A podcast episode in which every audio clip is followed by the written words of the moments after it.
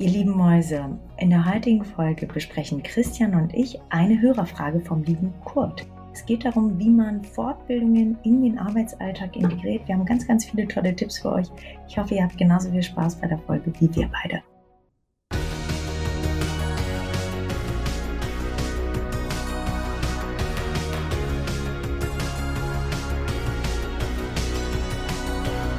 Partner dieses Podcastes ist die Bludenta GmbH mit dem Flash Zahnaufhellungssystem. Kurt aus Hamburg fragt, wie kann ich Wissen von Fortbildung geeignet umsetzen? Ich schicke meine Mitarbeiterinnen und Mitarbeiter, auch die aus dem Labor, regelmäßig Fortbildung der Kammer oder von Fortbildungsveranstaltern. Ich selber besuche auch Fortbildung, aber so richtig fehlt mir der Kniff, wie ich das in der Praxis gescheit umsetzen kann. Habt ihr da für mich eine gute Vorgehensweise? Vielen Dank, euer Kurt. So, liebe Anne, ich glaube, das ist wirklich ein Thema. Das haben wir auch so ein bisschen vorgezogen, diese Frage vor anderen, weil uns das am Herzen liegt. Denn ich glaube, man kann da sehr viel richtig und noch mehr falsch machen.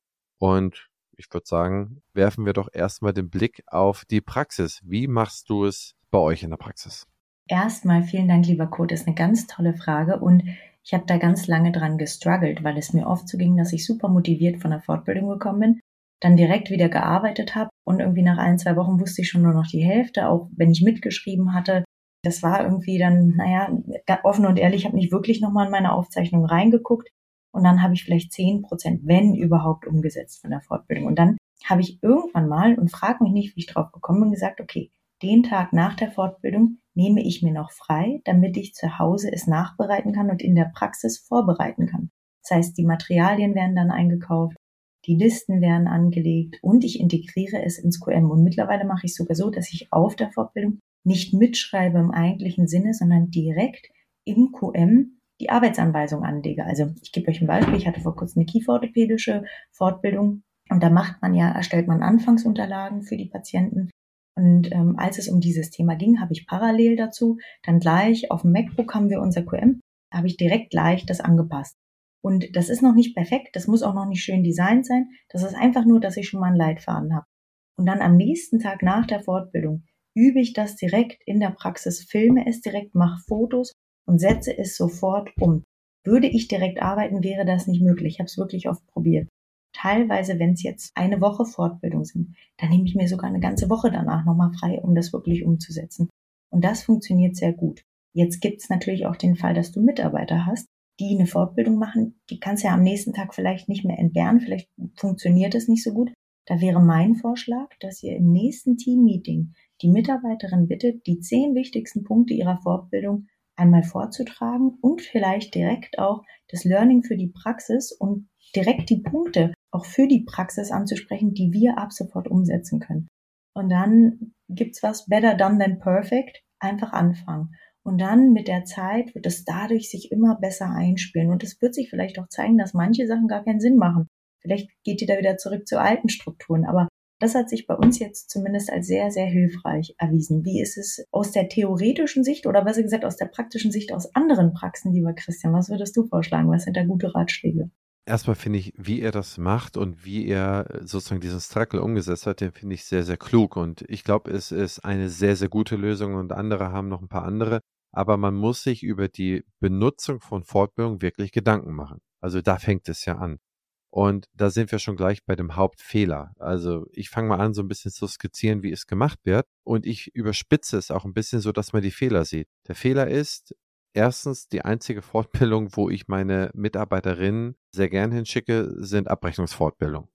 Ne? Bei Daisy, bei Warbodent oder bei, bei anderen die gute Abrechnungsfortbildung anbieten. Da ist der Nutzen klar. Ich nehme das neue Daisy-Booklet, ich nehme es mir mit, ich gucke nach, was für Begründungen oder was ich wo machen kann. Ich kann es direkt umsetzen. Das ist aber nicht die typische Fortbildung, äh, die sozusagen unsere Praxis besser macht. Das macht sie abrechnungsfähiger und das regelt den Cashflow besser. Und das ist gut so. Und das ist eine wichtige Fortbildung, aber diese Erwartungshaltung, man kriegt ein Booklet mit und kann es gleich eintippen ins System, das läuft, ich sag mal so, für mich alleine, also nur Uni für mich. Ich muss keinen in der Praxis darüber informieren, ich muss meinem Chef nicht drüber sprechen, meiner Chefin nicht, ich muss meinen Kolleginnen nichts davon erzählen, ich mache es einfach weiter. Das ist etwas, was Fortbildung eigentlich nicht sagt. Denn Fortbildung die, mal die Abrechnung ausgenommen, die umfasst ja ein ganz breites Spektrum. Ne? Die medizinischen Dinge mal auf der einen Seite sortiert und die anderen Sachen die betriebswirtschaftlichen Dinge. Und da geht es um Personalführung, äh, Kritik geben, ähm, Feedback einholen, Teamgespräche, Prozessverbesserung, Einbestellungssystematik, Terminbuchoptimierung. Da gibt es, sagen wir mal, 25 Top-Themen, ne, wo ich dann jemanden hinschicke. Und so wie ich es erlebt habe, die erste Fortbildung im dentalen Bereich, die ich miterlebt habe, war 2004. Also habe ich Jubiläum dieses Jahr, es ist 20 Jahre her. Und in der Art und Weise hat sich nicht viel geändert. Es wird aus einer Praxis eine oder zwei, meistens eine Person wird irgendwo hingeschickt, meistens zu einer Kammer oder zu einem Fortbildungsträger, die meistens privat organisiert sind und einige sind auch organisiert von Verbänden wie der äh, DGZMK mit der APW. Und dann wird ein Kurs besucht. Und der Kurs, wenn er medizinisch ist, sind das meist Kurse wie so ZMP-Unterstützungskurse, äh, irgendwelche äh, Materialkurse oder betriebswirtschaftlich sind das meist Kurse im Bereich Marketing. Ja, also was man da jetzt so machen darf und was man nicht machen darf. Und dann passiert der erste große Fehler. Diese Person kommt zurück und äh, der Behandler setzt die Maske des Daisy-Abrechnungsverhaltens auf. Die Mitarbeiterin kann jetzt alles alleine lösen. Ja, und da hast du ja gesagt, das ist woran struggelt man? Das ist schon mal das erste Problem. Äh, und einige Praxen sind dann übergegangen, die lassen dann von der Mitarbeiterin das Team schulen, was hat man daraus gelernt und so weiter. Ich kann euch sagen aus meiner Erfahrung, einer von 50 vielleicht maximal. Also das ist wirklich die absolute Seltenheit. Und das Ganze strukturiert, also einer von sagen wir 500, dass man äh, direkt das in die Arbeitsanweisung mitschreibt oder direkt sagt, okay, unser Prozess ist aktuell A, jetzt lerne ich B, ich gleiche es miteinander ab und ich schreibe das schon mal hinzu, dass ich dann mit meinem Team diskutieren kann, was ist der bessere Weg, sollen wir das jetzt so machen? Also du machst es und dann glaube ich äh, wirklich sehr lange keiner. Und was auch ein Problem ist, wenn man das im Team vorstellt, es ist ja nicht alles, was man lernt, auch passend für die eigene Praxis ich erlebe sehr häufig, dass versucht wird, irgendetwas in eine Maske zu pressen. Darüber hatten wir jetzt im Vorfeld auch schon mal gesprochen. Das, was jemand sagt, der 100 Mitarbeiter hat und 10 Leute in der Prophylaxe, ein Marketingbudget von 150.000 Euro im Jahr plus Personalkosten von Social Media Managern. Das, was der oder diejenige sagt, kann ich für meine Praxis mit 10 Leuten nicht unbedingt ansetzen, sondern ich würde sogar sagen, wenn ich es auch nur ansatzweise probieren würde, mache ich so viel mehr kaputt, als ich es heilen mache. Und ich versaue mir alles in der Praxis, in der Außenkommunikation und die Motivation, in Zukunft irgendetwas zu lernen, die geht damit gleich den Bach runter. Das heißt, A, ist es adaptierfähig für meine Größe und für mein Budget. Das muss ich schauen. Ich empfehle für die Adaptierfähigkeit, wenn man zurückkommt, ein Gespräch mit äh, der Praxismanagerin oder Praxismanager mit der oder mit der leitenden Zahnärztin, dass das erstmal diskutiert wird. Und wenn man sagt, okay, das ist adaptierfähig, das ist ein guter Punkt, lass uns das ins Team tragen. Denn ich finde, nichts ist schlimmer, als in ein größeres Team irgendwelchen unverprobten Ideen reinzutragen, die nicht umsetzbar sind oder es wird nicht sofort erkannt oder die Euphorie ist stärker als die Vernunft und das bringt einfach nichts. Das macht ganz, ganz viel Frust und dann geht man doch da zu dem Daisy-Fortbildungsverhalten über. Nochmal, Daisy ist super und das ist auch perfekt. Die kriegen einen Block und die Abrechnungsdamen können das dann sozusagen abrechnen, aber darum geht es nicht. Es hat nur sehr unser Abrechnungswe äh, unser Fortbildungswesen in der Branche geprägt. Deswegen, um diese Fehler zu verhindern, Punkt eins: am besten sollten mehrere hingehen. Es sollte dann eine kleine Zusammenfassung, das heißt, sollte sich Zeit genommen werden. Es sollte ein Vorschlag mit dem Praxismanager oder mit, mit dem leitenden Zahnarzt gemacht werden. Dann sollte darüber abgestimmt werden, das ins Team gebracht werden und dann sollte auch mit einem Zeitabstand von, sagen wir mal, drei Monaten sollte überprüft werden, ob das denn auch umgesetzt worden ist und ob es die gewünschten Ergebnisse hat. Das mal also als kleines Schemata, wie man es heute machen könnte. Jetzt kommt die Werbung. Bevor wir weitermachen, möchte ich euch Kurs Crocodile vorstellen, eine E-Learning-Plattform für Behandler und das ganze Praxisteam. Crocodile bietet über 200 Kurse, die euch dabei helfen, euer Wissen zu erweitern und eure Praxis voranzubringen. Mit dem Gutscheincode PF23 könnt ihr einen vollen Testmonat kostenlos nutzen. Und was noch besser ist, das Team-Abo ermöglicht es euch, bis zu 20 Mitarbeiter in eurer Praxis am Lernen teilhaben zu lassen. Nutzt die Gelegenheit und testet das Angebot auf crocodile-health.com. Ich glaube, es hängt auch so ein bisschen davon ab, und das wird jetzt so ganz, ganz bisschen philosophisch, aber nur ganz minimal, was für ein Typ Mensch du bist. Es gibt Menschen, die sind sehr, sehr gut darin, Prozesse zu erfassen und das an andere weiterzugeben. Das sind so Planer oder man sagt im Human Design auch Projektoren. Ne? Die haben die Fähigkeit, die können viel überblicken, die sind sehr, sehr strukturiert und können Prozesse dann auch sehr, sehr strukturiert an andere Teilnehmer oder an andere Teammitglieder weitergeben. Und es gibt aber genauso auch, im Human Design nennt man die Generatoren, das sind so Arbeitstiere, ne? die sind super fleißig, die kannst du zuschmeißen mit Arbeit und die rödeln und rödeln. Den fällt es aber schwer, Prozesse zu erkennen und diese auch weiterzugeben. Das heißt, wenn du jemanden, ich gebe dir mal ein gutes Beispiel, was eine ganz, ganz tolle Fortbildung ist und ich äh, will jetzt hier nicht irgendwie Christian voll schleimen, aber der Betriebswirt der Zahnmedizin von der Opti ist wirklich ein toller, sehr, sehr gut strukturierter und toll aufgebauter Kurs. Aber du musst da auch die richtige Person hinschicken. Wenn du da jemanden hinschickst, der halt ein Generator ist, der halt ein Arbeitstier ist, aber der eigentlich nicht dazu in der Lage ist, das alles zu erfassen, den kannst du damit überfordern. Na, ne? aber wenn du jemanden hast, wirklich eine tolle Praxismanagerin, die richtig Bock hat, sich weiterzuentwickeln, die zu den Besten gehören will, wenn du ein Zahnarzt bist oder vielleicht ein Assistenzzahnarzt hast, der vielleicht irgendwann mal Partner werden will, dann ist das genau das Richtige. Da muss eine gewisse Kompetenz auch vorhanden sein, einen bestimmten Schweregrad an Fortbildung zu adaptieren. Der Generator kann aber ganz andere Fortbildung dann viel, viel besser. Also so ein bisschen nach Typen auch auswählen. Wen schicke ich wohin? Und manchmal wissen die Personen selber nicht, was für sie das Beste ist. Ich erlebe es oft, auch in meinem Praxisalltag. Ich, ich sage ja immer, bei uns ist immer alles Friede, Freude, Eierkuchen, aber es gibt Sachen, die laufen auch einfach nicht gut. Ich erlebe oft, dass man sich selber falsch einschätzt. In Begriffen mir selbst. Und ich erzähle euch mal eine Geschichte. Ich hatte nämlich mal eine Mitarbeiterin, die ist hochintelligent. Die ist so ein richtiger Generator und die ist total smart. Die habe ich zum Betriebswirt geschickt und die habe ich letztens mal gefragt, sag mal, weißt du eigentlich noch was davon? Hat sie gesagt, nee. Und da hatte ich eine andere Mitarbeiterin, die habe ich auch hingeschickt. So, und die ist aber ein Projektor. Die weiß heute noch ganz genau, erste Seminar war das. Die ist nach jedem Ding nach Hause gekommen. Ah, jetzt mach, können wir das für die Praxis umsetzen, jetzt können wir das umsetzen. Also, das war ein großes Learning für mich. Wen will ich wohin entwickeln? Wo wollen die sich hin entwickeln? Und das muss passen.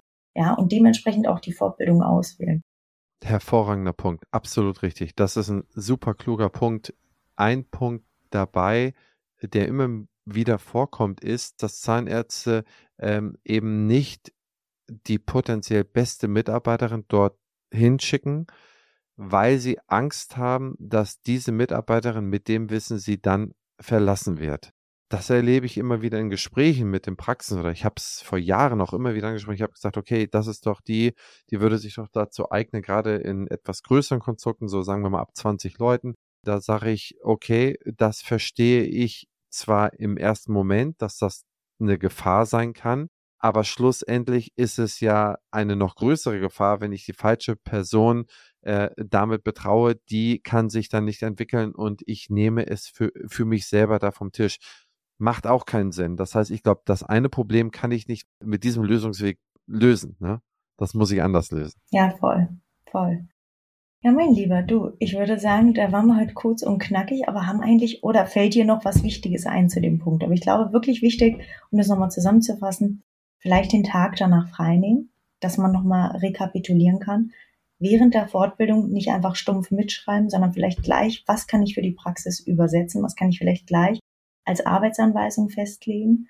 Was funktioniert wirklich bei uns, da auch kritisch hinterfragen, vielleicht auch nochmal eine Nacht drüber schlafen, bevor man es dann wirklich umsetzt in die Arbeitsabläufe, im Teammeeting besprechen und die Auswahl der richtigen Teammitglieder für die richtige Fortbildung. Das wären so unsere Keypoints, oder? Was meinst du, Christian?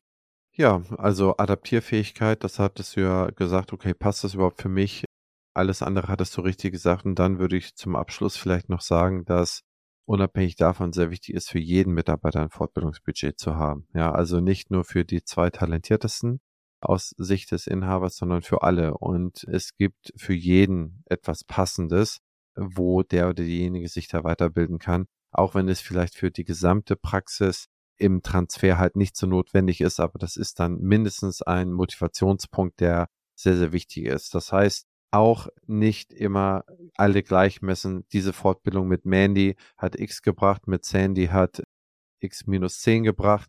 Man muss sich bewusst sein, dafür ist Sandy vielleicht sehr, sehr viel motivierter und Mandy bringt die ganze Praxis damit voran und dann ist das auch schon ein doppelter Win für die Praxis. Und wenn ihr Sandy und Mandy nicht entbehren könnt während des Praxisalltags, dann gibt es auch die Möglichkeit, Online-Fortbildung zu machen mit Crocodile. Kurzer Disclaimer, Christian und ich sind äh, da auch investiert, deswegen, wir müssen es kurz erwähnen, aber es ist wirklich eine ganz tolle Sache. Wir haben da so einen kleinen Wettbewerb bei uns in der Praxis sogar gestartet. Wer macht die meisten Fortbildungen bei Crocodile? Ist wirklich toll. Man kann selber entscheiden, wann man es schaut, statt abends das doofe Dschungelcamp und irgendwelche C-Promis sich reinzufeuern, die Kakerlaken essen, vielleicht einfach mal Crocodile sich den Christian zum Beispiel anschauen. Du hast ja auch eine, eine Fortbildung online, richtig? Ich glaube sogar mehrere, ne? Ach, ich glaube, ich habe schon 20 oder so gemacht da. Okay. Ja. Ich mache jetzt demnächst eine Live-Fortbildung. Nee, Sehr aber schön. das ist uh, mindestens Second Screen. Ich glaube, das es muss irgendwie ins alltägliche Leben so reingebracht werden und dafür plädiere ich eigentlich seit tatsächlich 20 Jahren, dass die Leute einfach dort sich veredeln und damit produktiver werden und damit auch andere Sachen abfangen können, zum Beispiel weniger Einnahmen oder stärker steigende Kosten, wenn ich produktiver bin, kann ich das alles damit. Wir sind halt ein Hochbildungsland, wir sind ein hochproduktives Land, ein Hochlohnland und wir können in diesem Land eigentlich nur bestehen, indem wir hochproduktiv bleiben und uns weiter veredeln und noch produktiver werden.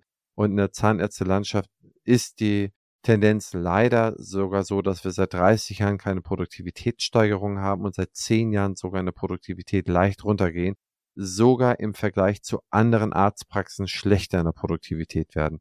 Und das ist wirklich bemerkenswert schlecht. Und deswegen kann man eigentlich immer nur sagen, ey, egal was Sie, in welcher Bereich Sie sich fortbilden, geht dahin und macht Fortbildung. Super.